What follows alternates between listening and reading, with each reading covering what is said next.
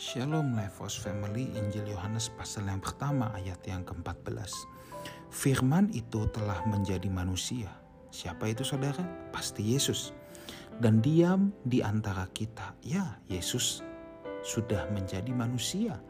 Ya, dia mengosongkan dirinya, meninggalkan kealahannya, turun ke bumi menjadi manusia dan kita telah melihat kemuliaannya, yaitu kemuliaan yang diberikan kepadanya sebagai anak tunggal Bapa, penuh kasih karunia dan kebenaran. Saudaraku, ada satu kebenaran, sebuah prinsip yang perlu kita tanamkan baik-baik, bahwa sejak semula Tuhan memang menginvestasikan kemuliaannya ke dalam hidup manusia.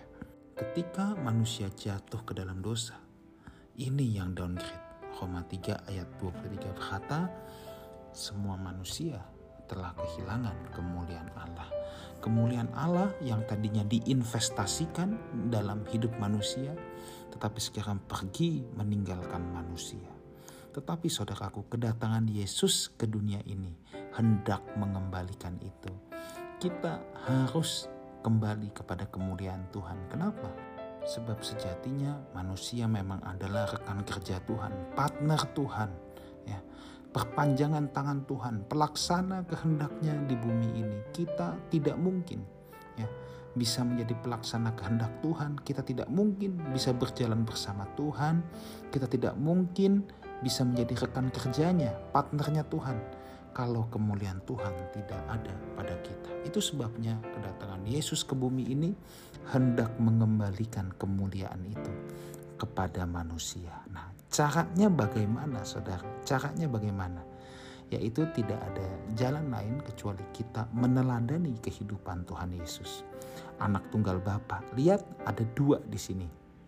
Yang penuh kasih karunia dan kebenaran penuh kasih karunia dan kebenaran. Apa itu kasih karunia? Kasih karunia adalah pemberian Bapa kepada manusia. Pemberian yang sebenarnya kita tidak layak menerimanya.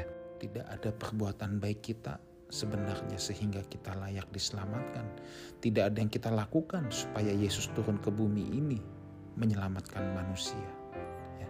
Tetapi Itulah kasih karunia. Sekalipun kita tidak layak menerimanya, Bapak memberikan kepada kita. Yang satu lagi adalah kebenaran, saudara. Ya. Nah, ini harus seimbang, saudara. Kalau hanya kasih karunia tanpa kebenaran, ya, kita memberikan penekanan terus pada kasih karunia. Tuhan mengasihi kita, Allah baik, dan lain sebagainya. Tanpa kita melihat atau memperhitungkan sisi kebenaran, maka tidak sedikit dijumpai bahwa manusia hidup seenaknya, hidup semau-maunya, bahkan menyia-nyiakan kasih karunia yang Tuhan berikan. Tetapi ada satu kubu lagi yang menekankan pada kebenaran, kebenaran, dan kebenaran.